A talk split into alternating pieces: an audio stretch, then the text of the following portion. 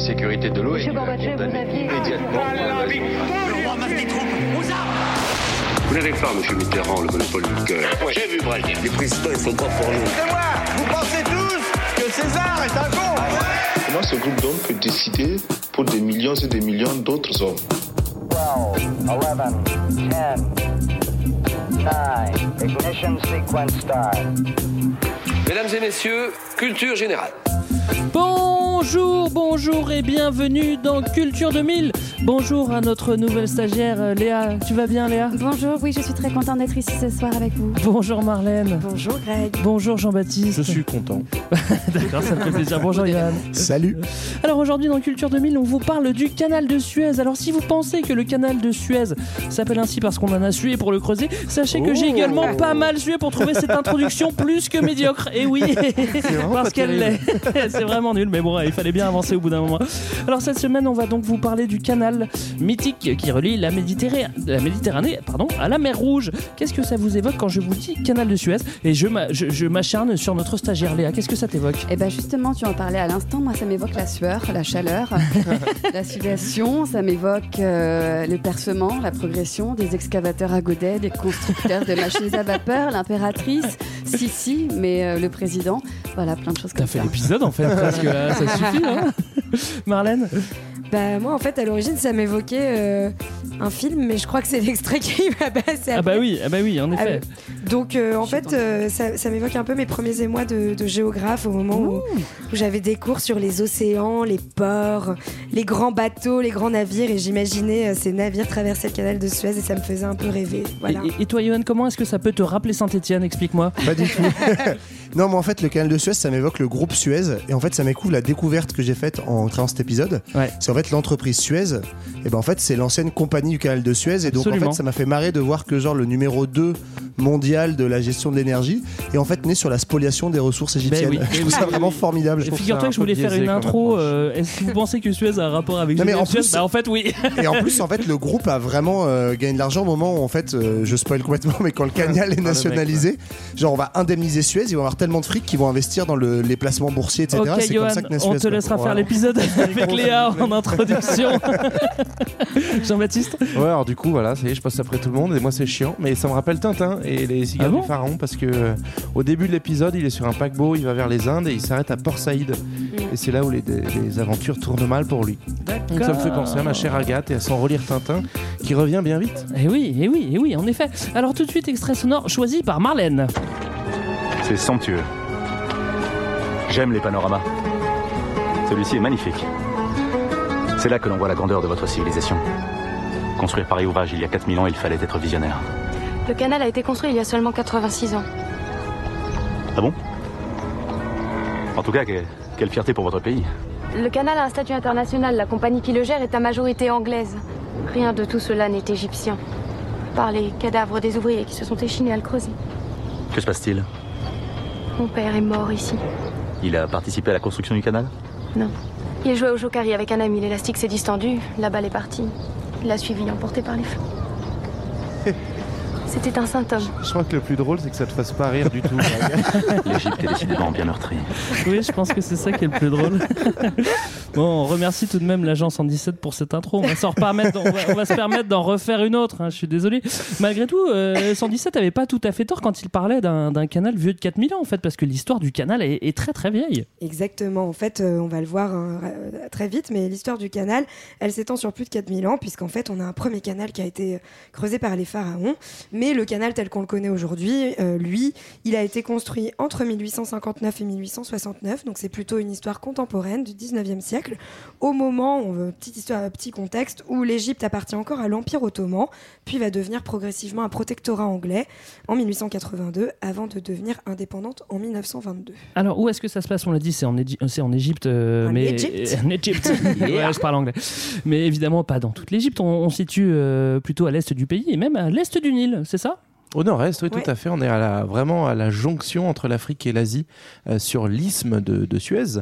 Donc euh, l'isthme, c'est un tout petit bout- un tout petit morceau de terre euh, qui, qui reste entre deux mers. Et donc c'est ce petit truc-là qu'on va essayer de faire sauter, qu'on va creuser pour euh, y tracer un canal. C'est c'est un canal qui a, qui a pas cessé d'évoluer euh, durant euh, ces 4000 ans, mais euh, on peut aussi parler des 110 dernières années. 110 110 120 il a Ouais, quel cent- âge aujourd'hui cent- Ça a l'air correct. 130 quoi. Ouais, 130, Oui. ok. Euh, on peut dire également que c'est un, un ouvrage de bonne facture, messieurs dames, parce que Ah c'est oui. une prouesse technique Ah, c'est de du creuser boulot, un canal ouais. de C'est du beau matos, 160 km au 19e siècle. Ah, C'est rien. Non mais Ah ça c'est un peu euh, ce pourquoi on en parle, c'est qu'en fait c'est au moins trois choses qui vont vraiment marquer euh, la fin du 19e et le 20e siècle. D'abord effectivement comme tu disais c'est une vraie prouesse technique à une époque euh, fin du 19e siècle où euh, les projets de grands travaux en fait commencent à avoir le- un petit peu le, le vent en poupe. C'est ensuite un gros projet commercial puisque euh, il s'agit en fait de réduire complètement la route qui sépare l'Orient de l'Occident et en fait euh, derrière le canal de Suez c'est une vague histoire de gros sous et avant tout euh, Oui. de, de gagner Ah, du fric on va euh, en le voir, transportant les marchandises de l'Orient à l'Occident. Et la troisième chose, c'est en fait euh, des enjeux autour des questions coloniales, puisque euh, on en a fait d'abord un peu hypocritement une, euh, un symbole de la jonction entre l'Orient et l'Occident. En fait, c'était surtout, il a été construit pour des enjeux coloniaux, et après on verra quand il va être nationalisé, ça va être un, symbole de, décoloni- de décolonisation et d'émancipation des peuples colonisés par l'Occident. Donc voilà, c'est un peu tout ça à la fois, et c'est pour ces raisons-là qu'on en parle. Alors voilà, donc une bonne introduction bien complète. On sait de quoi on va parler. On va maintenant revenir 4000 ans en arrière pour attaquer le Grand 1. Quand les pharaons décident de creuser. C'est une bonne situation, ça, pour un canal? Alors on n'a pas attendu les empires euh, européens pour avoir des bonnes idées, évidemment. On a une petite bande de terre qui empêche de relier deux océans. L'envie de relier l'Orient à l'Occident euh, titillait déjà il y a 4000 Ouais. ans. On l'attend ou on fait quoi? C'est une, c'est une vieille idée hein, en fait et qui euh, titille, comme tu le dis déjà, euh, bah, les pharaons, puisque là on retourne vraiment loin dans le passé, dans l'Antiquité, au moment où on a un pharaon qui s'appelle Sésostris III. Bien connu. Voilà, Ouais, c'est hein, celui qui a voilà. le plus pesé dans le game du pharaonage. bien, hein, voilà. mais c'est le troisième, c'est peut-être pour ça. Oui, mais on Voilà. connaît mieux le premier, Ouais. c'est ça Exactement. Et donc on se trouve euh, vers 1850 avant Jésus-Christ et Sésostris, lui, euh, souhaite commercer, euh, en- enfin euh, faciliter le commerce entre l'Orient et l'Occident et va décider du coup de creuser un canal, mais qui n'est pas en fait le même canal que celui qu'on connaît actuellement, qui est un canal qui va en fait euh, relier le Caire. Euh, c'est ça Non, qui se En situe fait, au nord du Caire et qui ils va vont relier la mer Rouge. Ils vont se servir oui. du Nil plutôt Ouais. que de creuser Voilà, dans la ça, terre. Quoi. C'est ça, Bah, exactement. Pour la faire vite, Enfin, en gros, des bras du Nil mais- et du delta du Nil. Le Voilà. canal actuel, il est nord-sud et en fait, ce canal à l'époque, il était plutôt est-ouest, c'est-à-dire qu'il Ouais. part de la mer Rouge et il tire en diagonale pour rejoindre le, Nil, rejoindre le Nil, et ouais. après Et, rejoindre la c'est- et ça redit du coup aussi les, les enjeux euh, de cette époque-là où en fait on n'est pas forcément dans de la jonction entre Orient et Occident puisque ça n'a pas vraiment de sens pour la civilisation euh, Ah pharaonique, mais c'est plus à ce moment-là le- l'ère d'échange, c'est notamment bah, le, le- la péninsule arabique, donc de l'autre côté de la mer Rouge, et puis aussi le, le sud de, de la Corne africaine. Donc euh, c'est vers ce- ce- ces eaux-là que le canal va euh, Va connecter. Voilà. Et l'idée, c'est quand même de, de faire en sorte que le, la- les marchandises euh, soient véhiculées en plus grand nombre, parce que avant on utilisait juste les ânes, et effectivement, euh, C'est pas rapide, Juste hein. une barque, c'est déjà euh, 300 ânes, donc Ouais. euh, on gagne du temps. Oui, Et puis ça va être, ça- non mais ça va être des- Après la conversion en terrain de foot, la conversion. Ça Alors- va être d'assez grands bateaux. Enfin, en fait, c'est des voiliers de 15 mètres qui transportent des tonnes de marchandises. Donc, en effet, ça, ça multiplie euh, déjà le commerce. On a, des- on a déjà cette idée-là qu'on va retrouver euh, par la suite. Alors on remercie euh, nos amis euh, pharaons, enfin moi j'ai des amis pharaons, donc je les remercie euh, d'avoir donné l'idée de ce canal. Maintenant, place aux autres, parce qu'il n'y a pas que les pharaons dans la vie, parce qu'au cours des siècles, euh, il y a plein de grandes civilisations Ouais. Qui vont dominer l'Égypte. Bah, Et on- chacune de ces civilisations a besoin de communiquer, commercer. On, on- on vous avait parlé dans- pendant l'épisode sur la Perse de Darius. Et ben notre pote Darius, il traîne autour du Nil, autour de moins est 500, perse, et, ouais. et il va vouloir euh, utiliser ce canal. Bah, donc Ouais. là, on arrive à peu près 1200 ans après, hein, donc gros saut dans l'histoire où euh, entre, entre les deux, le canal était un peu tombé en désuétude. Et là, Darius, donc euh, on rappelle, l'Empire perse à l'époque vient euh, coloniser cette- ce, ce territoire euh, égyptien et justement vient un peu s'inspirer de la culture pharaonique. Ils et reprennent le Darius, titre d'ailleurs. hein. Voilà, Darius euh, reprend le titre de euh, pharaon et euh, roi d'Égypte, quoi, entre autres choses, et roi des Perses évidemment. Ouais. Et donc il va euh, remettre en scène le, le canal, à la fois pour des raisons commerciales notamment parce que euh, il s'agit en fait d'acheminer du blé vers l'empire perse qui est immense. On, Mhm. on l'avait déjà dit, mais c'est un des plus grands empires qu'on ait connu euh, à qui est cette pourtant époque-là. fertile, hein. Ils viennent gratter le, le blé du, du, Ouais, du- voilà, du c'est ça. Mais c'est aussi c'est aussi symboliquement, le lieu- l'espace le plus fertile. Ce sera le cas aussi avec les Romains après. hein, c'est le le grenier à blé euh, de la Méditerranée et des environs. Donc, Alors, euh, il y en a qu'on voit pas trop et euh, qu'on attendait un petit peu quand même, c'est les Grecs. Bah non, ils sont pas là, ils vont pas utiliser le canal, tant pis pour eux. Je sais pas pourquoi. Mais bon, euh, on, on, non mais voilà, ça on lâche pas trop le canal au fil des siècles. qui se continue. En Voilà. fait, c'est fondé 2000 ans avant et au fur et à mesure des dynasties et des empires et des conquêtes, certains vont le réutiliser, soit pour, comme disait Johan, nourrir leur, leur, leur conquête des, des richesses du Nil, soit également aussi, comme tu le disais, dans une portée symbolique de montrer la puissance et la maîtrise euh, euh, technique, donc euh, notamment les, les Romains et Trajan. euh, donc là, on, est, on passe dans notre ère au premier siècle après Jésus-Christ qui va réhabiliter le, le, le canal. Oui, ce canal il va être utilisé pendant l'Antiquité, à l'époque médiévale, et au fur et à mesure, bah, même s'il est bien pratique, il va être un petit peu abandonné, Marlène, non? Ouais, et notamment, euh, bah, par- on passe après sous domination arabe, hein, euh, et euh, le canal donc qui euh, qui était donc, euh, on l'a dit, euh, repris. Creusé de nouveau, etc. Cette fois-ci, il va être plutôt fermé hein, un peu du, pendant près de 1000 ans, du 8e au 18e siècle. Ouais, quand même, ouais. Euh, et il va être même détruit par le calife Al-Mansour. Pourquoi? Parce qu'on est à un moment euh, donc d'essor euh, de- du califat arabe et qui décide en fait de rompre le lien avec le monde méditerranéen où on a un califat opposé. On, l'avait- on en avait parlé au moment d'Al-Andalus. Et ce calife Al-Mansour va décider de se tourner plutôt vers l'Orient, vers la péninsule arabique, Jérusalem, et donc de fermer la, ma- la mer Rouge aux Européens, euh, notamment pour pouvoir permettre le- l'essor de l'islam et euh, aussi parce que cette mer Rouge se trouve sur le chemin de pèlerinage à la Mecque. Léa, euh, si on ferme ce canal pendant mille ans, comment on se débrouille pour faire passer les marchandises à cet endroit-là? Ouais, on prend plutôt des, des chameaux, on utilise des, des caravanes de chameaux. Et euh, bah voilà, c'est tout. Bah, C'est assez efficace, hein, le chameau, euh, c'est quand même. Bah, le chameau est moins efficace que le bateau, mais il permet effectivement de. de Mais dans le désert, ce c'est mieux. Mais c'est mieux qu'un bateau dans, dans- dans le désert, un chameau. hein, je Certes.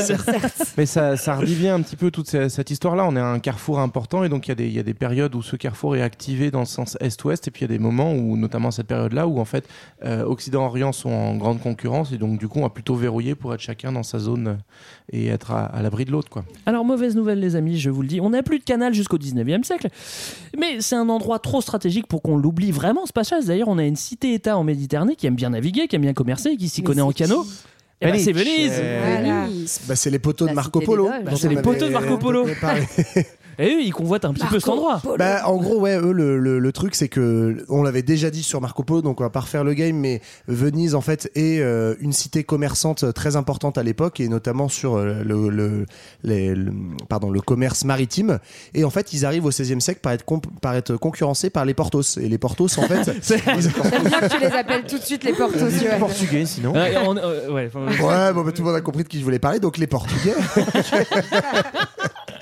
les Portugais, en fait, ils découvrent que si tu contournes l'Afrique et tu passes par le Cap de Bonne-Espérance, tu peux faire la route de l'Inde par là, et que paradoxalement, en fait, ça paraît beaucoup plus long euh, que de passer euh, par, Par les euh, terres. par les terres, mais en fait, euh, parce que c'est des bateaux, c'est des économies de moyens, c'est moins risqué, il y a moins de pillage, etc. Là encore, on en avait un peu parlé pour Marco Polo. Et donc, en fait, Venise euh, flippe sa race parce qu'ils se disent, bon, bah, en fait, avec les Portugais, euh, en gros, c'est notre le- commerce qui est foutu. Et donc, ils se disent, Et il faut qu'on ils trouve vont une solution. comme ça. hein. Ouais. Voilà, il faut qu'on trouve une solution. Et donc, c'est les premiers dans l'ère, on va dire, euh, euh, moderne, à étudier comment est-ce qu'on pourrait percer à nouveau un canal. Donc là, ils repartent pas du projet pharaonique, mais ils étudient un percement du canal de Suez qui, en fait, soumettent à, euh, à l'Empire ottoman, mais ne sera pas réalisé parce qu'en fait, concrètement, techniquement, on ne sait pas le faire à l'époque. Donc, ça reste un projet dans des cartons. Et voilà. Ça, ça, ça va pas marcher alors. Non. alors ça Non. va pas marcher pour pas les, pour les Vénitiens. Euh, finalement, euh, la route qui contourne l'Afrique reste l'unique Ouais. et, et ça marche bien. On arrive maintenant euh, fin 18e, début 19e et Napoléon, bah, comme tous ceux qui sont passés avant, et bah, il va vouloir s'y coller hein, pour Bah oui, concurrencer les Anglais. il- hein, il- une il- fois n'est pas coutume. hein. Il reprend les bails. hein, Ouais, c'est ça. On l'appelle Bonaparte à ce moment-là parce qu'il n'est pas encore empereur. Ah, c'est un général de la Révolution et en gros, il va euh, guerroyer euh, contre bon contre l'Europe de façon générale, contre les Anglais en particulier.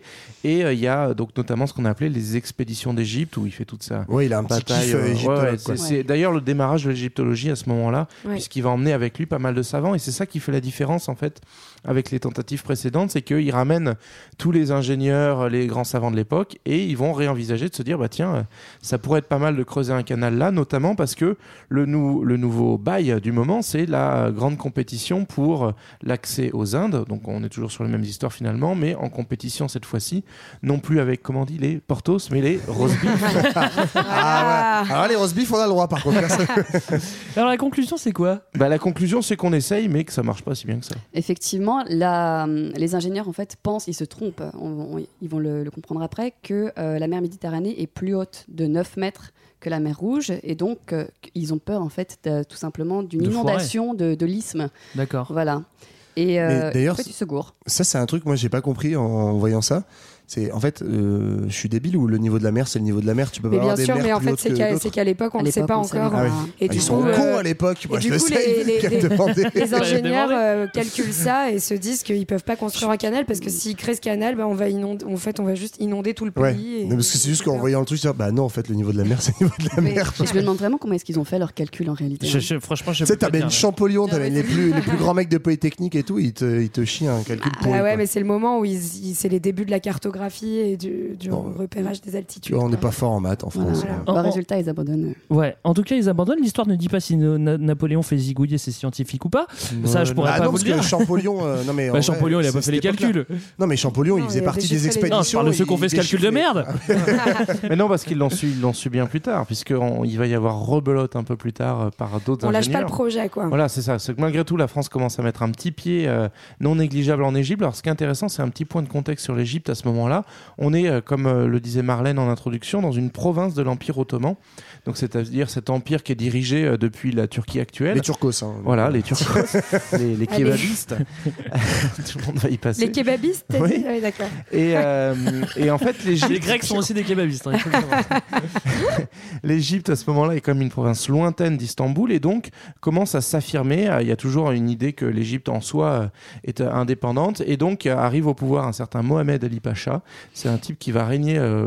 Euh, près de 40 ans, euh, Ouais. 48 ans je crois au pouvoir, et qui va être dans la logique de comment je euh, marque des puntos vis-à-vis d'Istanbul en termes d'autonomie, et donc il va un peu fricoter avec les Français. Ça va être un jeu de tension entre euh, je joue avec les Français pour gagner des points et euh, moderniser mon, ma province, et en même temps je me méfie des Français parce que c'est moi qui commande. Et, et du coup, il se méfie des Français, mais aussi il va inviter finalement euh, pas mal d'entre eux à venir euh, essayer de, contribuer à la modernisation de ce pays, Mm. et notamment ceux qu'on appelle les Saint-Simoniens, donc qui font partie d'un courant euh, dont on a déjà, qu'on a déjà pu évoquer dans d'autres épisodes, semaines, hein, ouais. qui, qui sont euh, en fait des personnes qui croient dans, dans le progrès et en fait qui pensent que la technique et l'industrie vont permettre de sauver l'humanité. Et, C'est les euh, tocardos, hein, pour le dire. voilà, pour résumer. Bref, en fait, c'est- non, mais c'est un courant assez particulier parce qu'ils sont à la fois un peu mystiques, donc c'est-à-dire qu'ils sont dirigés par, euh, donc là, le- à ce moment-là, au début par le comte de Saint-Simon, mais ici, là, par, à ce- cette époque-là, par Prosper Enfantin, qu'ils appellent le père. Enfin, c'est un peu, ça fait un peu secte, à la fois fondée donc sur un genre de religion de la technique et du progrès. Ouais, c'est- Mais c'est c'est Et- finalement, une, c'est finalement une doctrine qui est très proche du positivisme Oui, qu'on avait, donc, Oui. qu'on avait évoqué la dernière Mais en fois. fait, Comte est le, le secrétaire de Saint-Simon. En fait, il Oui. s'inscrit Ah ouais, vraiment dans la droite ligne. Et Prosper Et- Enfantin, personne se fout de la gueule de son blaze, non C'est pas... Les Prosperos, on les Mais en appelés. tout cas, ils vont, ils vont développer un genre de théorie euh, assez particulière où ils estiment que l'Occident est donc le père et euh, l'Orient la mère et que euh, il faut en fait réunir le père et la mère euh, par ce canal qui permettra donc de sauver l'humanité et de Comme papa réconcilier dans maman. l'humanité. Exactement. Non mais en, en dehors de ces Voilà. trucs un peu chelous, ça reste une doctrine sociale et politique qui effectivement voilà prône le progrès. Tout Et- ça pour dire que euh, donc euh, euh, Mohamed Ali, qui est Pacha, là, qui est le vice-roi d'Égypte à l'époque, il s'entoure de ces mecs qui lui présentent ce projet donc de creusement du canal parce qu'ils ont refait les cactus, les, les cactus, Les Ils ont refait les calculs. calculs, ils ont refait les calculs des, des ingénieurs de Napoléon et ils disent que qu'on peut construire le canal. Et, Ça fina- passe. et sauf que Ali Pacha, il se dit que ça le fait un peu chier et surtout encore une fois, il a peur quand même de l'influence des Français, donc il va refuser le projet. Malin, malin, malin. Alors, dans ce grand 1, on a donc compris que cette zone est, est vraiment stratégique pour le commerce. On a vu que les pharaons avaient créé et exploité un canal et que ce canal avait été utilisé euh, jusqu'au 8e siècle. Malheureusement, il a été abandonné pendant 1000 ans. Et depuis, beaucoup, beaucoup d'Européens s'intéressent de nouveau au projet. Alors on étudie, on étudie, et puis à force d'étudier et de proposer, ben, on va bien y arriver. En tout cas, en tout cas on arrive au grand 2. Quand les Européens font du mansplaining. Un canal en mieux, un canal universel pour réconcilier l'humanité. Alors on va faire connaissance de celui qui a posé son nom sur le projet final, c'est Ferdinand de Lesseps. Ferdinand, c'est pas du tout un ingénieur, attention, non, non, non, c'est plutôt un diplomate en fait. C'est- On, on va pas, on va pas glorifier un- la technique, on va glorifier la diplomatie en fait. Mais alors, c'est pas pour rien que c'est lui qui arrive dans le game.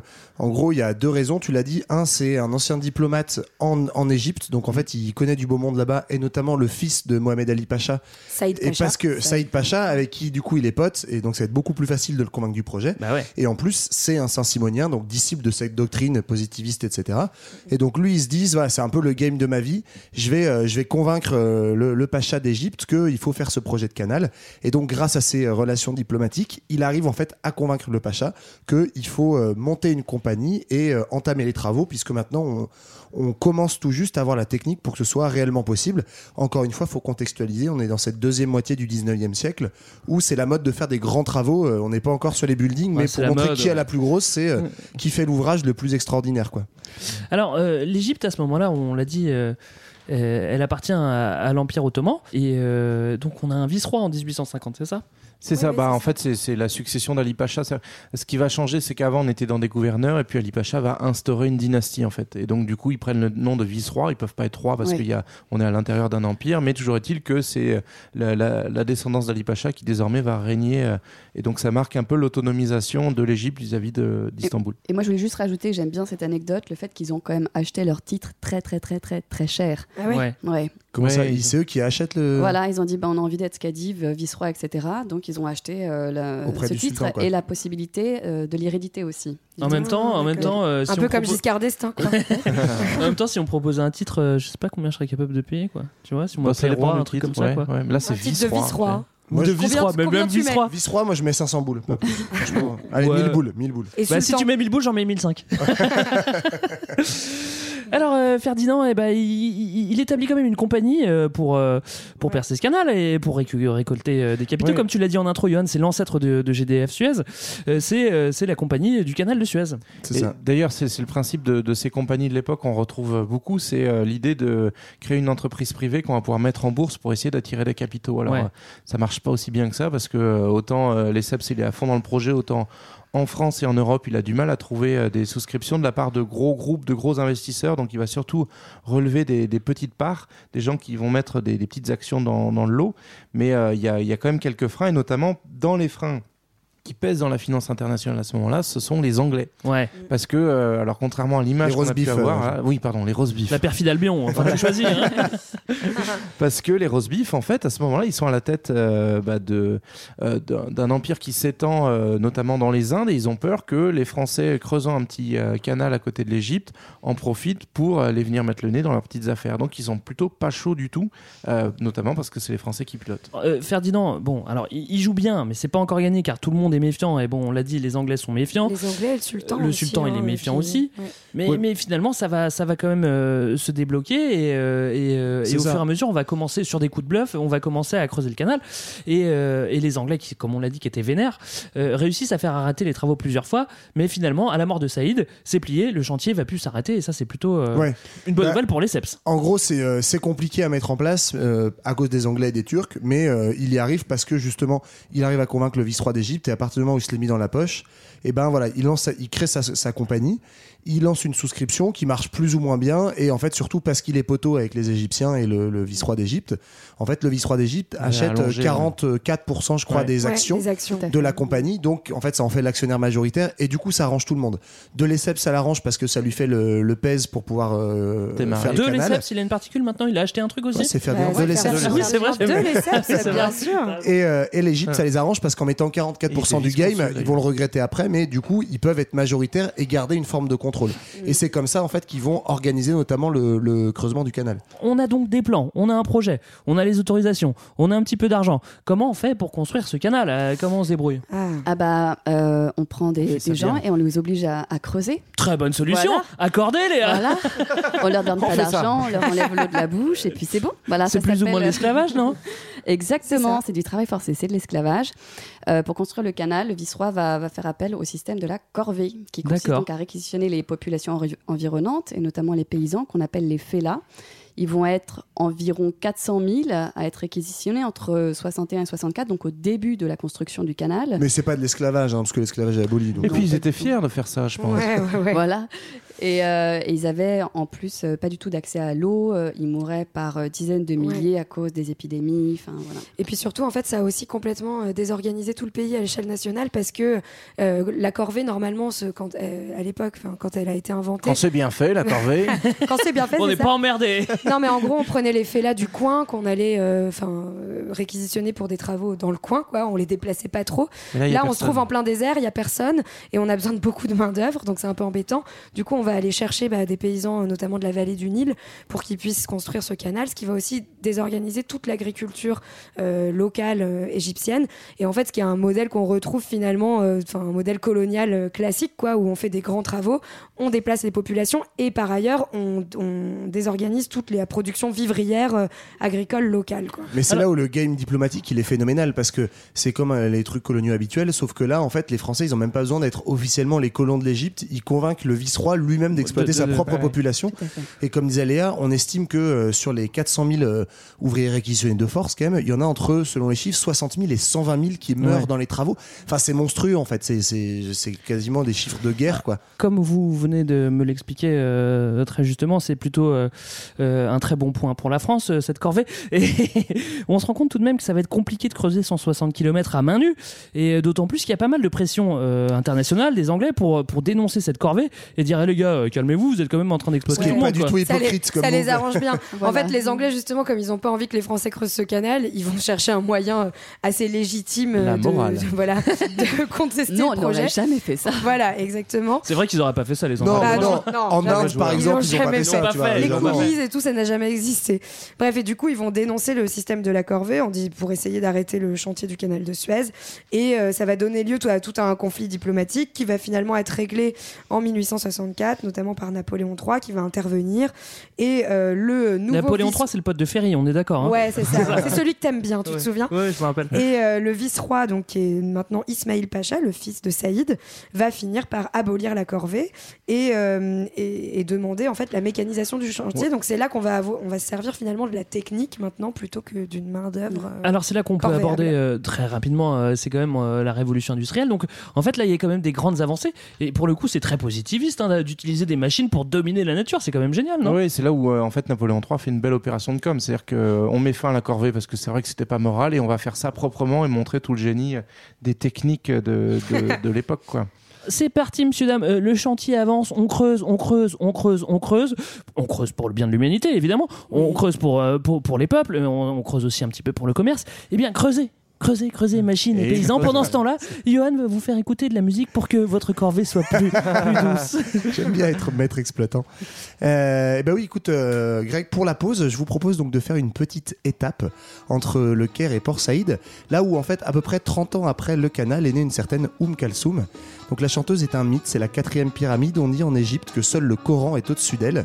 En fait, il faut savoir qu'elle est considérée comme la plus grande diva de tout le monde arabe et elle est encore relativement ignorée en Europe, où elle a donné qu'un seul concert qui était à l'Olympia à Paris. C'était un événement monstrueux pour la diaspora égyptienne et arabe qui s'est déplacée en masse. La salle est pleine à craquer, un concert mythique qui se prolonge jusqu'à 3h du matin, qui fera dire à Bruno Cocatrix La folie de ma vie, c'était ça. Nous, on part plutôt l'écouter au Caire avec Emta Omri, Tu es ma vie, composé par l'autre mythe égyptien de l'époque, le compositeur Abdel Wahab.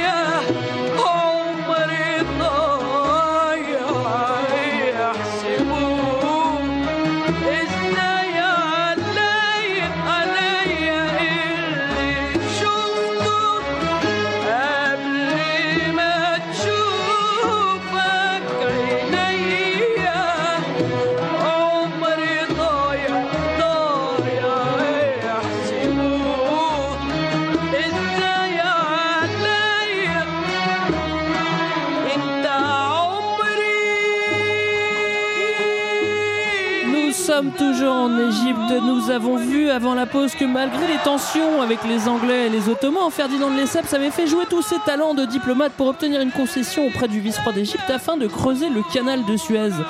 Alors qu'on soit bien d'accord, euh, c'est pas juste pour le pouvoir et l'argent qu'on fait ça, hein, non, non, c'est principalement pour unifier l'Orient et l'Occident. Et, et- et- et- et en plus d'être en, en plus d'être une allégorie de la paix, et on a vu que le chantier s'était mécanisé, que l'homme triomphe sur la nature, c'est très très positif tout ça. Alors il triomphe sur la nature, d'accord, euh, mais qui est-ce qui paye? Comment on finance un tel projet? C'est ça la question. Bah, c'est ce que Johan a un peu dit hein, tout à l'heure, c'est qu'en fait, on va avoir une compagnie qui est fondée par les CEPS, il y a des souscriptions. De Et- lesseps, s'il te plaît, on n'oublie pas ça. De Lesseps, pardon. Les pardon. Lesseps. Et euh, en fait, euh, au départ, il a du mal à faire financer le projet, hein, justement parce que les Anglais euh, sont titillent un peu. Aussi, en fait, les banques du Second Empire n'ont pas vraiment confiance dans le projet. France, ouais. Et euh, du coup, ils vont, euh, ça va être financé par beaucoup de petits épargnants européens qui vont, euh, qui vont donner de l'argent.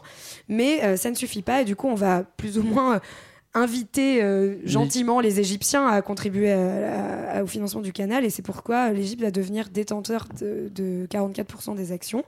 Euh, voilà. C'est plutôt un bon move en fait pour, euh, Bah, pour l'Égypte. en fait, il y a un peu un truc de donnant-donnant. En effet, le, le vice-roi, enfin, ça, ça l'arrange parce que du coup, il a des droits sur le canal. Mais l'exploitation du canal, elle appartient à la Compagnie universelle du canal maritime de Suez, hein, qui a été fondée par deux Lesseps, pour toi, Johan.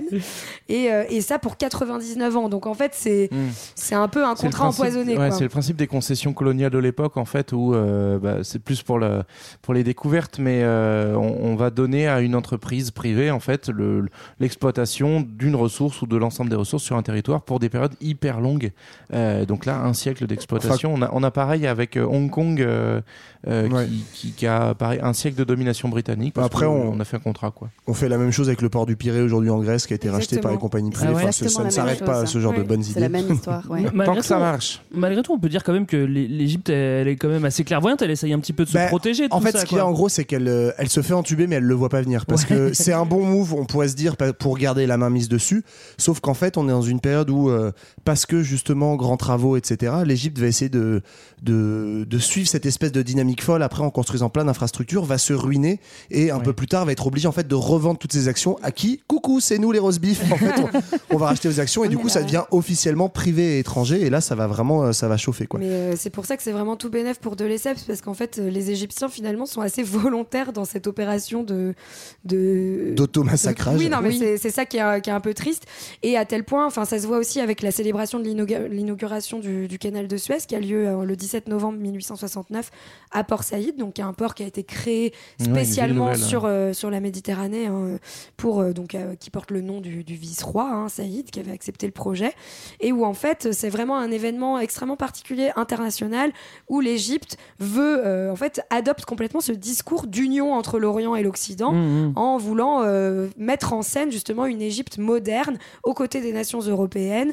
euh, qui désormais est une puiss- quasiment une puissance occidentale en fait. hein. Comment ça se passe justement cette petite euh, célé- cette, petite, euh, cette petite célébration C'est c'est c'est Bah, c'est l'inauguration faire- des JO quoi. On met des, on Non, met mais des faut faire- flammes, on met des ouais. présidents Mais il n'y a pas. Shakira quoi. Faut faire une petite scénographie quand même. Alors, Ouais. on, on a un pavillon d'honneur pour, pour les souverains, donc euh, toutes les cours d'Europe sont représentées. Euh, pour la France, il y a Eugénie parce que Oui. Napoléon, lui, il est un petit peu malade. Comme euh, tu- ça- c'est Bah, ça. il avait parlait- des coliques néphrétiques. C'est ça. Encore Mais d'ailleurs, on pense à tous nos amis qui ont des calculs Oui. rénaux et on Ça, les soutient. On les salue. C'est très douloureux. Euh, Il y, a- il y a quelques absents aussi, notamment Bah, bah, la reine Victoria. Elle est pas là. Elle fait du boudin. Ouais, mais elle a envoyé quand même son fils, le prince de Galles, euh, qui, euh, dans ses mémoires, a dit qu'il avait passé un bon moment, comme à mon habitude.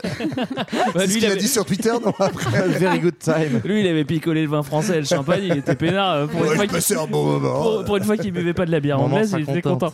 Il y avait aussi euh, François-Joseph, l'empereur l'empereur d'Autriche, euh, Ouais. qui est un peu tombé amoureux de Il va lui. bien? Ouais. Alors, euh, c'est une, célébration et on met beaucoup de symboles dedans, et donc on va mettre un petit peu de religion.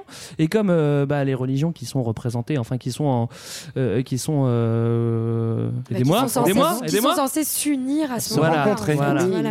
Bah, c'est la Oui. chrétienté et l'islam. quoi. Ouais, c'est ça. Il y a en gros, donc il y a trois pavillons le pavillon des rois, le pavillon de l'islam et le pavillon de la chrétienté. Tout ça est une sorte de mièvrerie totale pour faire Allez, sentir l'union des, parce qu'il était pas invité. l'union des clair. peuples et des cultures. non, le, le truc un peu marrant, moi, que je trouve là-dedans, c'est le- la création de l'opéra. Ouais. Aïda. Euh, où on demande donc à Verdi, hein, euh, italien, de créer un Et opéra spécial. C'est le vice-roi, c'est Ismaël Pacha qui demande Ouais. ça. C'est un peu ça justement. Alors c'est marrant d'ailleurs, parce qu'on n'arrête pas de dire euh, fusion de l'Orient et de l'Occident. En fait, en réalité, on devrait dire genre euh, le kiff absolu de l'Égypte de ressembler le plus possible Mm. à l'Occident parce que c'est la mode à l'époque. Donc oui. il va voir un occidental Verdi pour lui demander de faire un truc occidental de l'opéra. Euh, Bon, ok, c'est euh, l'histoire de soi-disant euh, d'un mec égyptien qui tombe amoureux d'une esclave éthiopienne, mais ça donne l'opéra Aïda qui sera pas prêt à temps parce que euh, Verdi il est un peu à la bourre. Bon, il a Donc, pas assez bossé. Il n'a pas assez bossé, donc l'opéra sortira deux ans après et euh, on aura un autre, euh, un autre opéra de lui, je sais plus. Rigoletto. Voilà, Rigoletto qui sera joué euh, ce jour-là. Mais donc voilà, on est dans cette espèce de symbolique d'union entre l'Europe et. Et c'est donc, aussi le début de la presse people, non? Oh, bah oui, oui, de fait, parce qu'on a une vraie couverture médiatique, euh, donc avec des, des reporters du monde entier qui vont euh, contribuer à cette image-là. Euh, Il y a aussi quelques, bah, on a le début de la photographie, donc on a pas mal de, de portraits, de, de scènes de ce qui s'est passé. Donc, faut imaginer, euh, euh, notamment euh, bah, l'impératrice Eugénie. Alors, je sais plus comment ça s'appelle, le l'aigle, je crois. Le, L'aigle, son navire. Voilà, Oui. le, le navire Ah sur oui, lequel oui, elle, elle rentre Qui le- voile et à dans vapeur. le canal. Exactement. C'est vrai. Au sens propre. Comme Napoléon. enfin, comment Et c'est aussi d'ailleurs à, ce moment-là, on va remettre un- une pièce dans la machine de l'égyptologie. euh, notamment, on peut encore voir aujourd'hui à côté des pyramides euh, du Caire, euh, enfin des- de Gizeh, le- le- l'hôtel de luxe qui a été construit notamment pour la venue de l'impératrice Eugénie, Ah parce ouais. que quitte à faire le déplacement, autant aller voir les trucs un peu C'était vraiment la star de la cérémonie. Ouais, c'était vraiment la star et c'était euh, la première à passer avant tous les autres. Et euh, l'aigle, son navire, vraiment a été le premier à passer à Port Saïd, ensuite à Ismaïla, toutes les villes qui ont été créées euh, euh, le long du canal de Suez. Et après, on s'étonne que les Français aient la réputation d'être snob. Quoi. Et on pourrait Le pas panache, Johan, juste le la panache. femme de Napoléon. Enfin, tu vois, il y a un moment. Bah après, elle était, euh, elle était impliquée politiquement. Elle avait une- un vrai pouvoir de représentation. ouais. C'est pas juste une femme, Johan. Bon, ça va. Bah, Est-ce qu'on pourrait pas faire un, un truc cool aussi, un truc parce qu'on est vraiment dans les symboles, genre, j'ai pas euh, un espèce Une de, phare avec une nana qui tiendrait une torche, un truc comme ça, non? Ça serait une bonne idée, non? Ça te rappelle quoi, toi, Greg? Non, rien du Non, tout. mais ça, euh, Cette statue. Ceci dit, cette histoire, c'est énorme parce qu'effectivement, Bartholdi, le sculpteur, le sculpteur à qui on commande un truc, il propose ça, exactement ce que tu viens de dire, genre une femme qui tient une flamme. Alors, c'est dit- pas, pas n'importe quelle femme, c'est une paysanne égyptienne. Ouais, c'est une Ouais, là, une hein. fée là, mais euh, il dit. euh, C'est pas new-yorkaise. Donc on On soit lui bien propose d'accord. ça, Voilà, on- c'est ça. Mais non, mais justement, on lui dit euh, non, non, ça nous intéresse pas. Du coup, du Bartoli dit ok, pas de souci. Et puis, genre deux ans après, il ressort son move et en fait, c'est la statue de la Ouais, mais, liberté. non, mais ce qui est génial, Non, mais c'est c'est énorme. il, re- il ressort son move, donc je sais plus, 5-6 ans après, et c'est De Lesseps qui va présenter la statue aux États-Unis. Ah, c'est vrai Alors que c'est De Lesseps qui a refusé la statue pour le canal de Suez. Ouais, mais Donc, en c'était fait, pas euh, une bonne Ce qu'on peut dire, c'est que le symbole des États-Unis est un truc dont les Égyptiens n'ont pas voulu, quoi. C'est assez classe. Bon, et bien voilà, monsieur Damon, là, notre canal, tout le monde est content. Les Européens peuvent passer dans l'océan Indien rapidement. Les Égyptiens se sont pas fait carotter dans leur deal. Euh, les peuples sont et ça c'est très important. Les bateaux naviguent. 69, c'est un peu l'année héroïque. Hein. Je sais pas ce que vous en Oh, pensez. mais- Bon, en tout cas, l'Égypte euh, profite et admire son canal. Mais le hic, c'est qu'elle va pas profiter très très longtemps de ce canal. Non. Et elle va avoir deux trois soucis de pognon. Qu'est-ce qui va se passer euh, juste enfin après 69 Bah, globalement, euh, donc il y a eu euh, les, les investissements pour euh, pour la compagnie du canal de Suez, mais en parallèle, euh, Johan l'avait dit, il y a aussi tout le développement industriel, moderniste, c'est-à-dire qu'on va mettre plein de sous dans le développement de l'armée, dans son équipement, dans le chemin de fer, et donc en gros, Dans l'Égypte. l'école? Euh, oui, à l'occasion. Euh, L'Égypte va énormément, énormément s'end- s'endetter à tel point que on va finir par la décréter en banqueroute, c'est-à-dire qu'elle peut plus rembourser euh, ses, ses différents, euh, euh, comment on appelle ça, les gens qui ont prêté des sous et Créanciers. créanciers, c'est pas mal. Et en fait, au lieu d'être entre nous, entre puissances européennes, allez, ok, on te, on te rajoute un peu, ben du coup là, elle perd toute sa street cred et les Européens disent finalement, t'étais quand même pas notre égal, l'Égypte, et donc du coup, on va bien, bien te faire raquer. Bah, donc si- en gros, on lui efface l'ardoise, mais en échange, on te fait rentrer dans ton gouvernement des conseillers En euh, fait, c'est- ce spéciaux. qui est énorme, Et c'est notamment britannique. c'est genre 100 ans avant ce que fait toujours le FMI aujourd'hui. C'est-à-dire, en gros, l'Égypte veut faire des grands travaux. Ouais, on va vous prêter, venez prêter, à, à emprunter de l'argent aux banques européennes. Oh, vous pouvez plus rembourser. Bon, c'est pas grave, mais comme vous êtes endetté, du coup, on va mettre la, faire la mainmise politique sur votre pays. Et c'est c'est exactement qui va, ce qui va être fait par les Et Britanniques. c'est ça, voilà. Et du coup, les Britanniques, c'est ce que je disais tout à l'heure, hop, ils rachètent les actions, les 44% d'actions qui appartenaient à l'État égyptien Pour une poignée de. Oui. pour une rien, poignée pour de monnaie. Pour une, Pour une poignée de money. et, et ils deviennent ouais voilà actionnaires majoritaires et donc la compagnie devient en fait co-gérée par les Français et les Britanniques et désormais toute la gestion du canal de Suez est entièrement une enclave étrangère au sein de l'Égypte. Et pour comprendre à quel point c'est important en fait c'est une manne financière folle. C'est-à-dire que la compagnie c'est pas juste ceux qui sont propriétaires des- des- de- du trou quoi. C'est ceux qui en fait euh, font payer euh, les taxes etc Péage. et en fait euh, du coup qui ça rapporte on estime aujourd'hui hein, que ça rapporte à peu près 10 milliards d'euros par an à l'Égypte aujourd'hui. Donc c'est 100 ans plus tard non ça, ça, ça a doublé En tout cas, c'est su- c'est surtout que euh, le, enfin, en plus, en plus de, de, de posséder cette, euh, cette enclave, le- la Grande-Bretagne va aussi en profiter pour euh, juste installer des bases militaires sur ton Oui. Égypte et en faire un protectorat. Donc l'Égypte à ce moment-là n'est plus euh, sous, sous autorité ottomane, mais devient de fait sous autorité britannique. Et une- finalement, c'est dans le- un contexte colonial où la Grande-Bretagne. Et le pire de tout ça, c'est que la France, qui s'est acharnée à tirer l'Égypte vers le haut, est complètement évincée. Ben en oui, c'est bien ça le Et il problème. reste dans la cogestion du, du canal, mais euh, l'influence politique, et ça c'est aussi intéressant, ça switch totalement, alors que l'Angleterre à l'origine était contre le canal de Suez, là ça va devenir son autoroute pour euh, relier euh, les Indes à, l'Angleterre. Et oui, et puis ils disant que, que l'Égypte n'arrive pas du tout à gérer son budget, évidemment, ils vont nommer un ministre britannique du budget. Enfin, voilà. Un mec sérieux quoi. Ben, si on avait voulu prévoir quelque chose, je pense qu'on n'aurait pas pu faire mieux que ça. C'est-à-dire euh, Bah, récupérer, mené tous les capitaux et en plus faire une occupation des territoires. Franchement, bravo les Rosebifs. C'est vraiment euh, coup de force quoi. hein. Et puis ça va même être officialisé puisqu'ils vont passer euh, légalement sous protectorat Ouais, ouais. britannique dans les années 1880. Donc c'est-à-dire que ça reste légalement une province de l'Empire ottoman, mais euh, sous protectorat, c'est-à-dire sous gestion euh, britannique. Mais rassurez-moi, rassurez-moi, le canal reste Mais- mais- neutre, non Oui, non, mais c'est parce que les Anglais ont bien dit que c'était pour sécuriser le canal. hein, Oui, avant voilà. tout, pas pour leurs propres intérêts. Non, non, non. Donc, donc ça reste neutre. C'est Oui. ça que t'es en train de me dire, Marlène. Oui, exactement. Bon, bah ça reste neutre, évidemment. Bon. Sauf, sauf pendant les périodes de guerre. Bah voilà. Alors on a dit que ça, ça resterait neutre, mais, mais, mais on a dit que ce serait, on a dit ça en, en temps de paix. Donc quand il y a la guerre, c'est pas vraiment pareil. Donc euh, ce serait un petit peu trop risqué de laisser le passer n'importe qui, non? Donc euh, donc je vous propose d'aller faire un petit tour du côté de Veracruz pour voir, euh, bah, pour voir s'il y a un canal.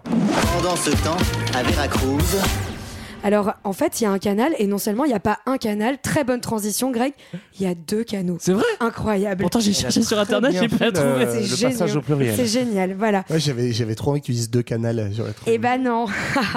Donc pardon à quelques centaines de kilomètres au sud de Veracruz, plutôt vers Panama, puisqu'en fait on a ici un autre isthme qui sépare deux océans, cette fois l'Atlantique et le Pacifique.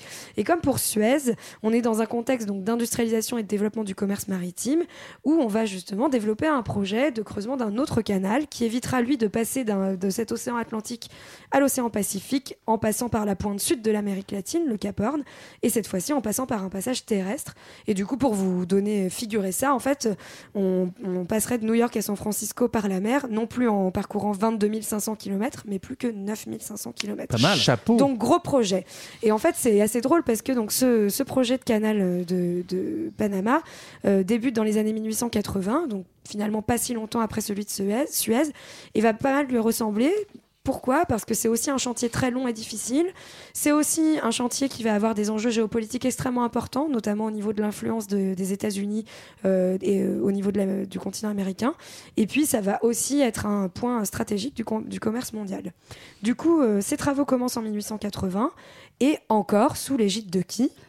Ferdinand De Lesseps. Et oui. Bravo Sauf que Michel euh, Canal, bonjour. Sauf que ce canal va s'avérer extrêmement bien plus difficile. Pourquoi? Parce qu'on est dans une zone montagneuse, donc creuser la montagne, c'est plus dur. pas la même, hein. voilà. On est dans une zone tropicale qu'on connaît mal, donc beaucoup de gens vont mourir de la fièvre jaune, etc. Mais etc. de Lesseps, non De Lesseps, toujours pas. Non, je crois qu'il est bien au chaud sur son yacht, tout va bien. Et Sur tout ça, aigle. et du coup, il crée aussi une société, mais finalement, le, euh, le, creux- voilà, le creusement du canal est sous-évalué, enfin, le prix est sous-évalué. Il lance une nouvelle souscription, et là, scandale.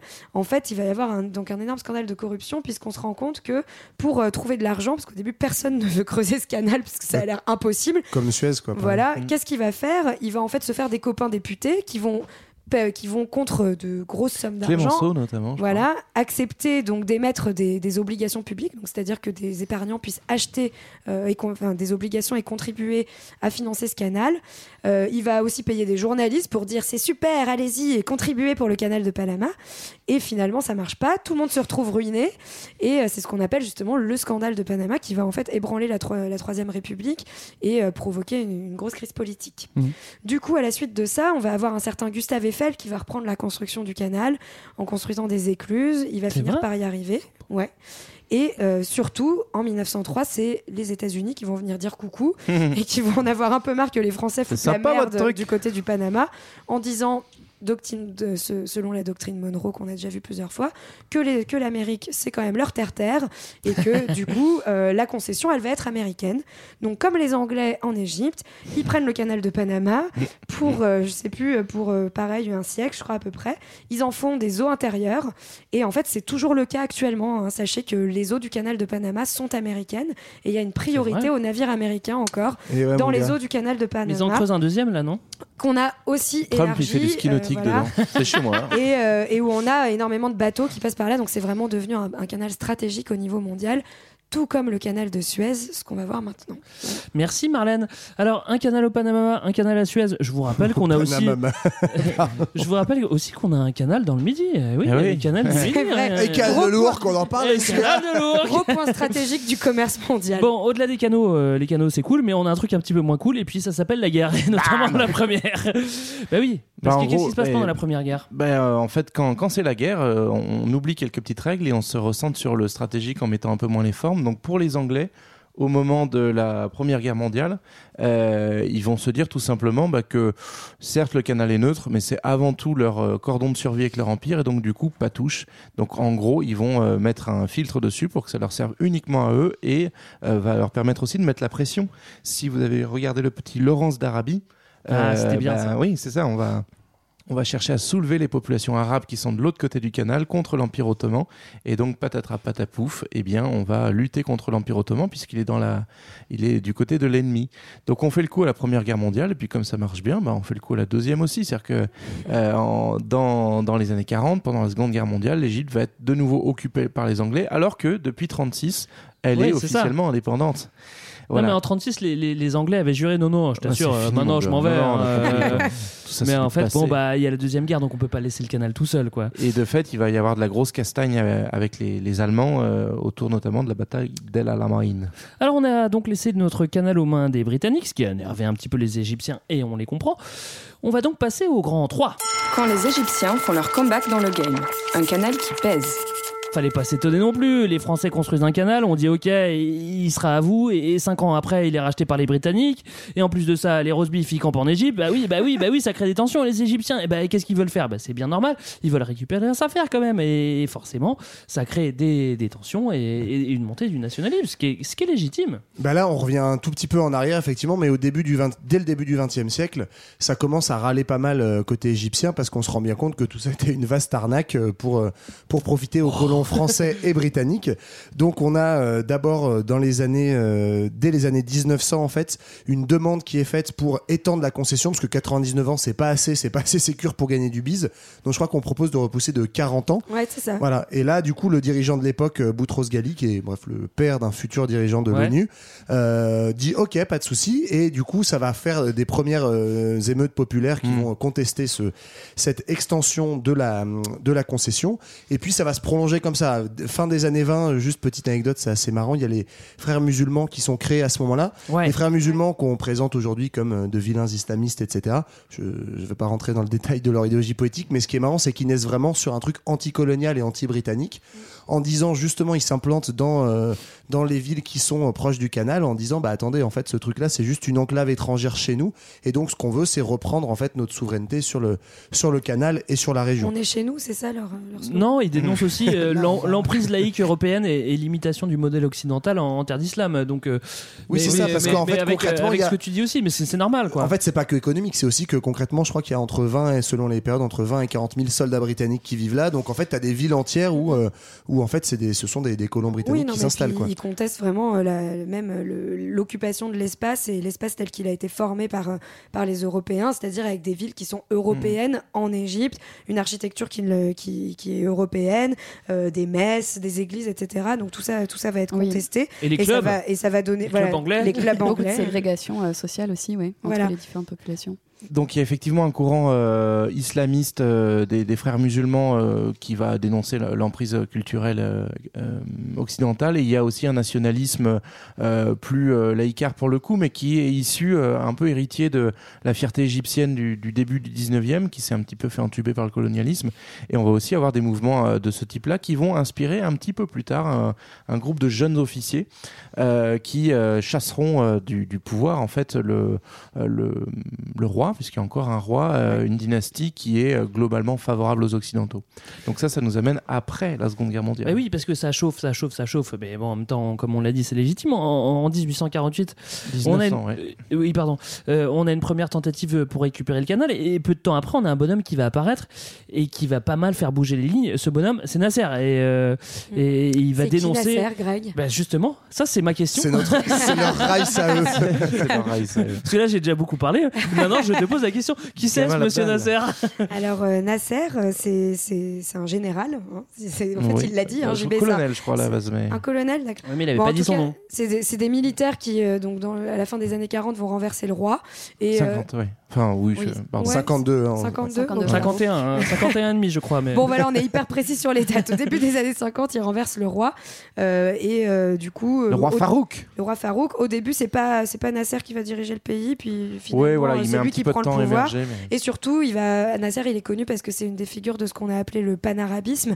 Donc c'est-à-dire qu'il va se reprendre, il va se, se présenter comme euh, un leader arabe euh, et essayer d'unir les nations arabes contre euh, les, les colons, enfin les anciennes puissances Mm, mm. Et il va aussi être très célèbre parce que c'est une grande figure du tiers-mondisme et euh, du mouvement des non-alignés.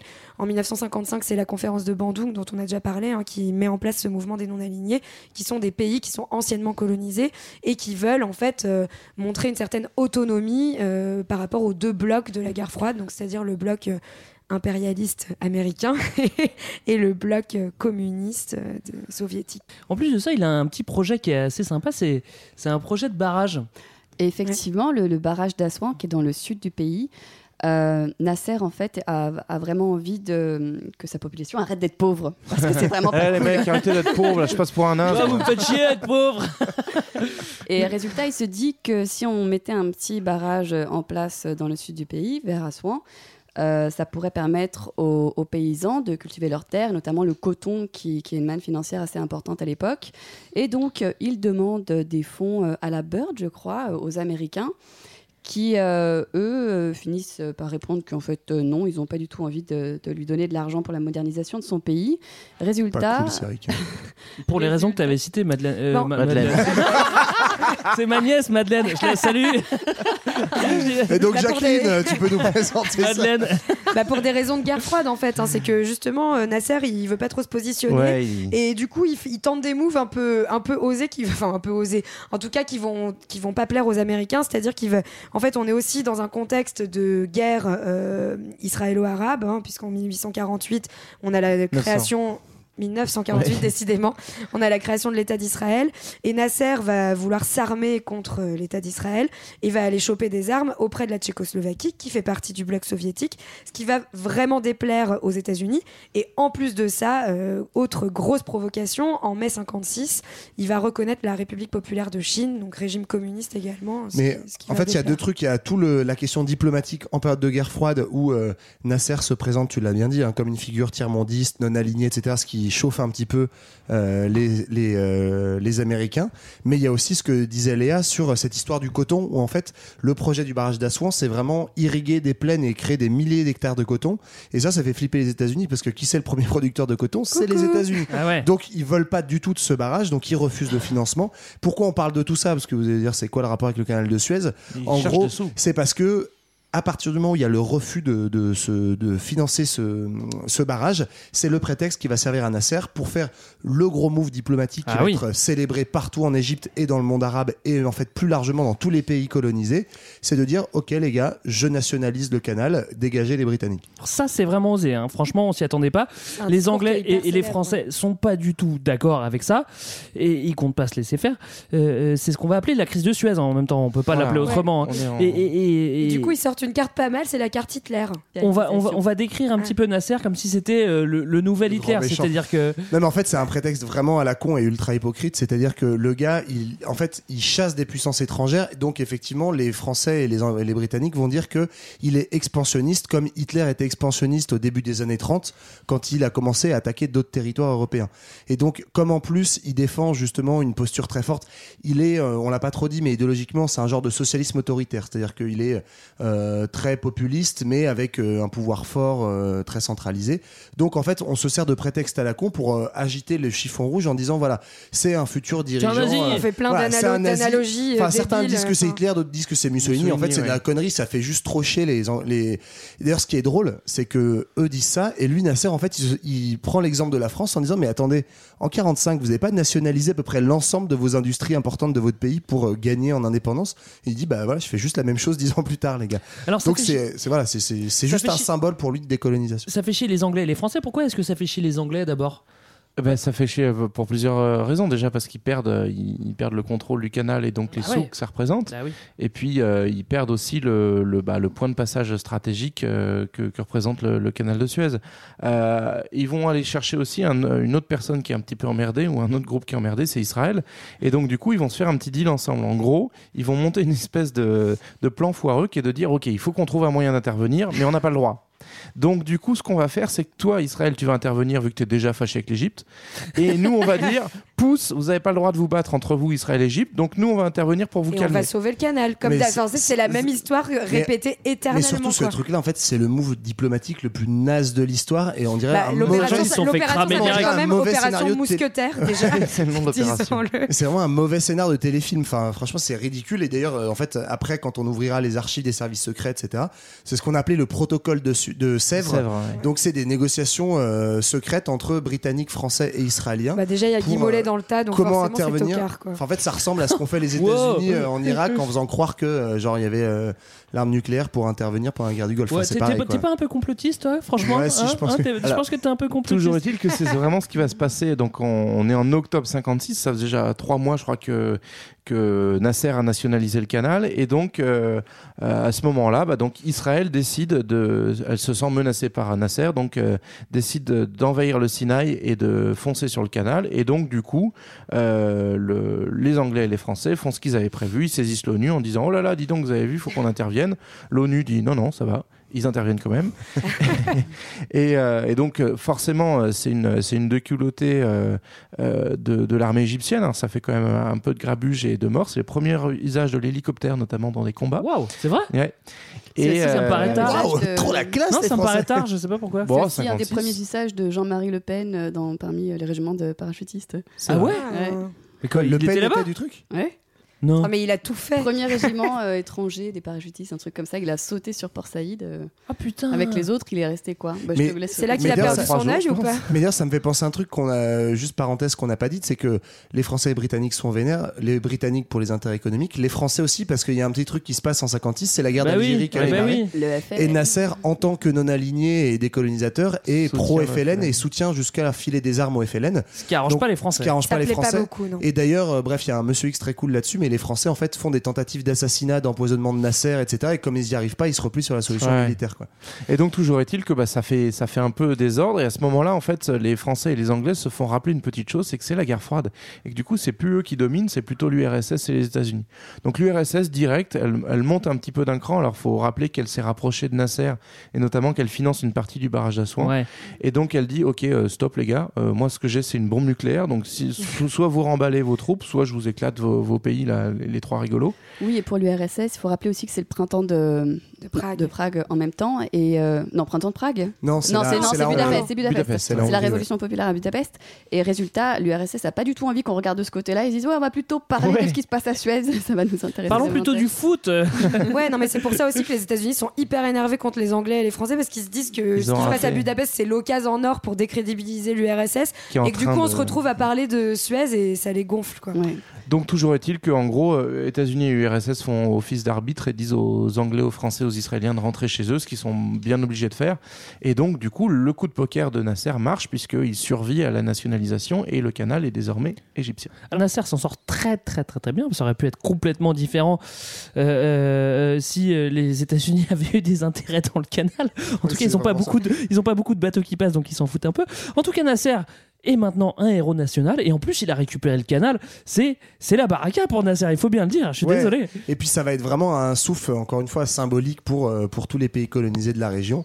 Et c'est ça qui va vraiment faire chier et faire la nique aux, aux Occidentaux. Ça va durer pas si longtemps que ça, en fait, une Ouais. Ah oui. dizaine d'années. ouais. Puisque on arrive en 67, alors on va pas refaire toute cette histoire-là, c'est encore un autre conflit très compliqué. non, mais, mais fais- faisons-le très rapidement. ben, non, mais rapidement, c'est la- ce qu'on appelait la guerre des six jours Ouais. en 67 Nouvelle guerre entre. Israël et les pays arabes autour. Est-ce que Et- c'est la première? Non. Non, mais c'est pas, pas des, pas moindres parce qu'en six jours, ils vont envahir différentes régions, dont euh, le plateau du Golan région. dans le nord de la Palestine et euh, le, euh, Le Sinaï. le Sinaï, Le donc Sinaï euh, en en Égypte.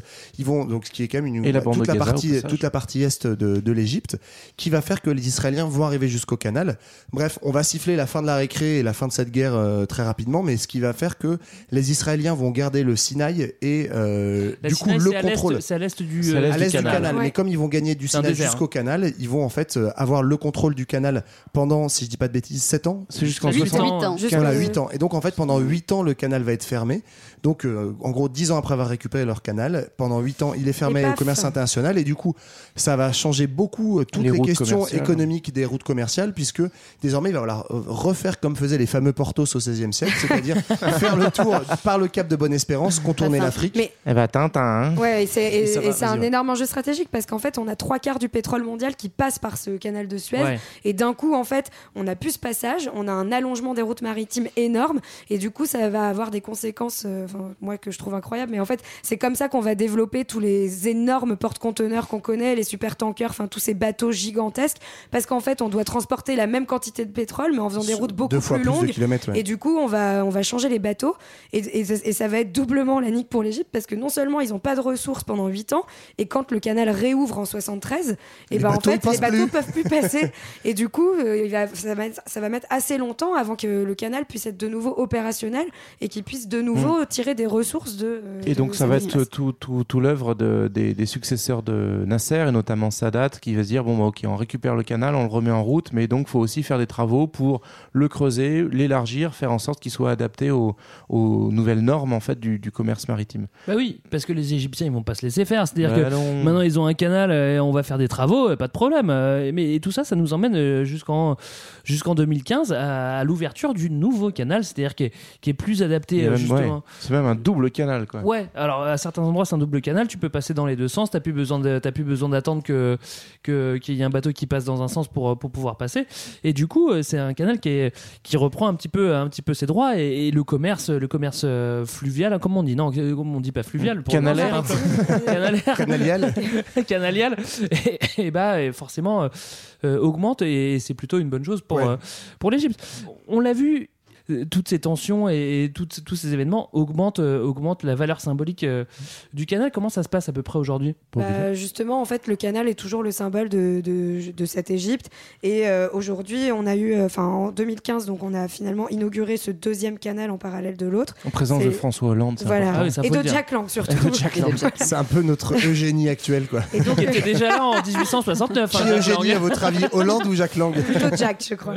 Et, euh, et donc le maréchal Sissi, euh, qui Sissi, est la actuellement, famille. euh, au pouvoir, voilà, va en fait donc euh, refaire de. Enfin, en fait, il fait une inauguration un peu en parallèle de celle de l'inauguration de 1869 pour célébrer l'Égypte, la gloire de pa- passé de l'Égypte, et euh, à tel point qu'il va justement installer une fameuse statue d'une paysanne ailée Eh ben voilà. à l'entrée de Avec- ouais, avec deux d'Ismaïlia, sphinx, je voilà. Avec des sphinx. bah finalement, finalement, On s'y finalement. retrouve. Voilà. Alors, on a donc balayé rapidement 4000 ans d'histoire du canal. JB, euh, qu'est-ce que le canal nous réserve pour les 4000 prochaines années, s'il te plaît? Tout de suite, c'est Futur 2000.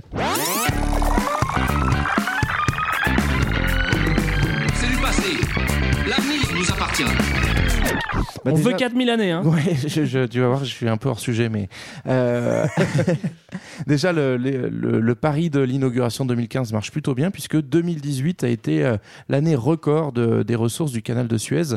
Donc pour l'instant, les, les travaux tiennent toutes leurs promesses pour ramener des sous à notre ami Sissi. Et du coup, ça donne des ailes à d'autres grands projets de percement de canal. Alors on va, on va commencer chez nous, hein, quand même, un peu, parler de la France, avec le canal Seine-Nord-Europe, vous l'attendiez. Il arrive enfin, il a été relancé pour connecter la Seine aux canaux du nord de l'Europe et ainsi dynamiser le transport fluvial à l'arrière de ce qu'on appelle le Northern Range, c'est-à-dire tous les grands ports européens qui vont du Havre jusqu'à Rotterdam. Donc l'idée, c'est que de là, on pourra naviguer derrière, euh, euh, relier la Seine et aller vers l'île, Dunkerque, etc. Génial. Voilà, c'est prévu Cool. en 2027 pour ce qui est de l'inauguration, de quoi consoler les supporters déçus du canal Rhin-Rhône qui, lui, ne verra pas le jour. Alors ça, c'est une vraie saloperie parce qu'il aurait vraiment dû exister ce canal et écologiquement, on aurait vraiment dû le faire et c'est, je crois que c'est de la faute d'Aubry en plus. C'est pas ce que j'ai lu, mais on va pas rentrer dans ce gros débat-là. combat de Je- je Greg, j'ai halluciné.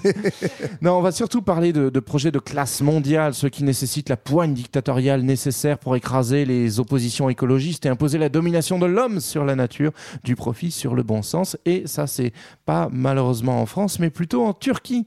Et oui, là où tous ces ingrédients de dictature existent, euh, le président Erdogan, triomphalement réélu cette année, est décidé à dérouler le câble de son pharaonique canal Istanbul, 25 mètres de profondeur jusqu'à 1000 de large et surtout une longueur de 45 km entre la mer Noire et la mer de Marmara pour désengorger le détroit du Bosphore. Objectif, renforcer la place d'Istanbul comme carrefour des échanges en permettant le passage de 160 navires par jour. C'est pas dégueu et surtout, au passage, démontrer la puissance turque. Et donc les opposants, euh, eux, parlent plutôt d'un massacre environnemental euh, chiffré à la destruction, et ça va te faire plaisir Marlène, de 20 000 terrains de foot de forêt et une limitation des ressources en eau. Ça fait combien de foot. Bretagne je l'ai pas, je l'ai pas calculé, mais c'était directement dans l'article les 20 000 terrains. Et, euh, et donc du coup, c'est c'est pas terrible, et notamment pour le développement de la métropole stambouliote. Mais ça pèse pas lourd face à la possibilité de se faire payer un droit de péage sur un des axes les plus fréquentés au monde, parce que euh, actuellement c'est gratos, puisque le détroit de Bosphore euh, c'est considéré Une comme un passage naturel et donc libre de droit. Une question subsiste cependant dans ce grand projet. Qui tiendra le rôle de l'impératrice Eugénie lors de l'inauguration de ce nouveau canal? Oui. Réponse Jack Lang. Léa. Si, si. Léa ou Jack Lang Non, 2023. Si, si, ça marche Léa aussi. et Jack Lang. Une union à nous raconter. Et euh, euh, je peux rajouter juste une Ah ben petite ça me paraît essentiel. Très bien. Euh, justement, on parlait de, de tout l'argent qui rentre en Égypte euh, avec, euh, avec euh, ce nouveau canal depuis 2015 et que Sissi récupère. Et que fait Sissi avec tout cet argent? Il met des gens en prison Et il achète des armes à qui? À la Français France. Voilà. bah finalement, Des tu vois. frégates et des rafales. Bah, Finalement, bah, au moins, l'argent trouve, on peut- revient. On peut pas se plaindre. Voilà. Et ça, ça finance qui? Suez. Tout Oh, est bah, bien La finit boucle est bien. bouclée. Alors je suis désolé, j'ai fait du bruit avec l'ordinateur tout à l'heure parce que j'étais en train d'essayer de fact-checker ce que je venais de dire sur, euh, sur Aubry et j'en suis pas sûr du tout. Ah, ça, le, le projet a été enterré en 97. Euh, Et, Et euh, Aubry était vivante en 97. Donc, doute Elle l'est toujours, hein, petite précision. Oui, enfin, plus beaucoup, je crois que c'est chevènement qui l'a enterré. Bon, en tout cas, c'était notre épisode euh, sur le passionnant canal de Suez. On espère que ça vous a plu. En tout cas, je pense que nous, ça nous a plu. Euh, que ça vous a donné envie d'aller un, un petit peu plus loin. Je sais pas pourquoi pas, Suez. pourquoi pas, pourquoi pas justement traverser ce canal euh, pour faire de la plaisance. J'en sais rien. Euh, nous, on se retrouve bientôt, notamment la semaine prochaine et dans deux semaines, pour parler d'un autre sujet. Euh, quelles sont les actualités Vous pouvez nous retrouver sur les réseaux sociaux? C'est quoi le Twitter de Johan, le Twitter de Culture 2000 Je sais pas. Ouais, parce qu'il me demande à chaque fois. C'est pour ça que j'essaie de le Si, euh, Culture 2000, non? Ouais. Ad culture underscore 2000. Ouais, voilà, voilà. Il y a aussi le Facebook qui Et existe. oui, il y a un petit, un petit Puis on a toujours le droit de, de nous balancer des petits commentaires sympas sur iTunes, histoire d'augmenter la visibilité. Absolument, absolument. Il n'y a pas absolument. encore d'Instagram de Culture 2000 Ou de Moi, j'ai pas Instagram. C'est je pour ça qu'on Pas t'a tout de suite. recruté, euh, Léa. C'est toi qui vas t'en charger, euh, Léa. Génial. Alors, euh, on se quitte en musique peut-être Ou on a que- quelqu'un a quelque chose à ajouter peut-être? On t'aime, Greg. Ouais. Bah, ça, C'est une bonne conclusion. Ouais. Passons sur la musique directement après ça. Et bah oui, et du coup on va se quitter avec une autre diva, donc qui est née et élevée au Caire, de parents italiens, qui s'est dit que Dalida c'était plus classe comme Blas Di Congue que Yolanda Gigliotti, hein, son vrai nom de naissance. Alors les mauvaises langues qui pensent que Dalida était un transsexuel ne savent pas qu'elle a remporté au Caire le premier prix du gala des jolies jambes, tandis qu'en même temps elle perd le gala de chansons amateurs auquel participe un autre jeune garçon français, celui-là, un certain Claude François, oui. fils du contrôleur du canal de Suez. Eh oui, mais bien Candidate sûr. ensuite à Miss Égypte en 54, elle est seulement première dauphine, mais les parents de la gagnante déclinent l'un des cadeaux qui revient donc à Dalida, un voyage à Paris. Yolanda ne sait pas encore qu'elle y sera bientôt la reine. Elwa Yabaladi est l'une de ses chansons, les premières chansons en arabe qu'on va écouter, donc un hommage vibrant au souvenir de son pays. Et alors on met tous du eyeliner, on fait des 8 avec ses hanches et on se dit à dans deux semaines. bye bye, à dans deux semaines et même à dans une semaine. Bye bye.